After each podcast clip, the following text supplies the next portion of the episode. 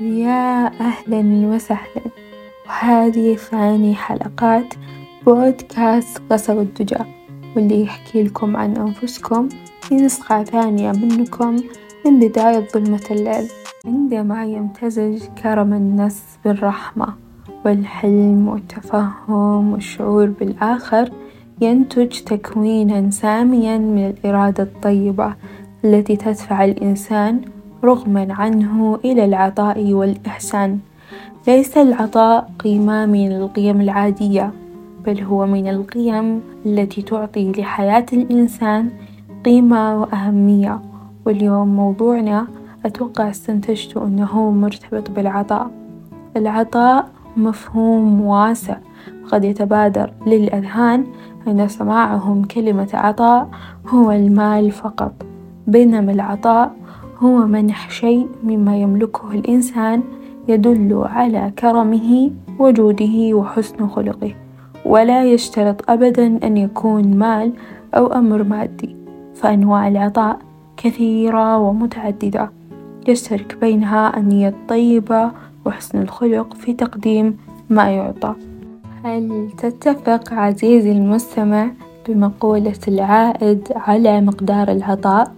العطاء يكون من ذات الشخص نفسه لأنه شيء يكون نابع من تربية أو بيئة الشخص اللي عايش فيها، فمقدار العطاء يكون مرتبط بقيمة الإنسان اللي موجود داخل حياتنا، فيفظل نكون متوسطين بالعطاء بدون إفراط ولا تفريط، في حاجة ممكن ما تكون مفهومة للبعض وهي جملة بدون إفراط ولا تفريط.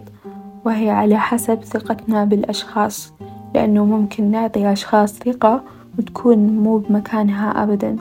فأحسنوا اختيار الأشخاص لأنها رزق من الله، ومن أمثلة العطاء ومن أبسطها الابتسامة.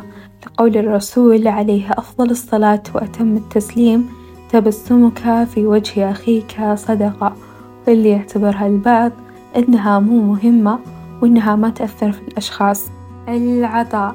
أحد أعظم العبادات التي يقدم عليها المرء، لأنه من شأن العطاء أن يطهر النفس ويزكيها ويجعل الناس كلهم في خير وسعادة ويبعد الأذى، فالله تعالى يحب الذين ينفقون في سبيله محبة له ولخلقه، فالله طيب يحب أن يفعل عباده كل طيب.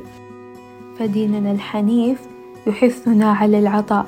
وكن على ثقة ويقين أنه حقك عند ربك الكريم ما حيضيع أبدا.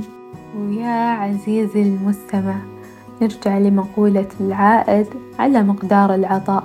من وجهة نظري أنه مو العائد على مقدار العطاء أو اللي يسميها البعض الطيبة.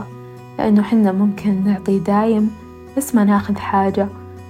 وممكن الأشخاص اللي حنا نعتبرهم مرة قريبين منا ممكن هم اللي أول شخص يأذونا من خلال هذه النقطة، فدائما دائما أحسن اختيار الأشخاص وانتقوا الأفضل بينهم، فيا أعزائي المستمعين دائما وأبدا أكرموا أنفسكم وحبوها وقدسوها، ونختم هذه الحلقة في مقولة جبران عن الجوع للعطاء نفسي مثقلة بثمارها.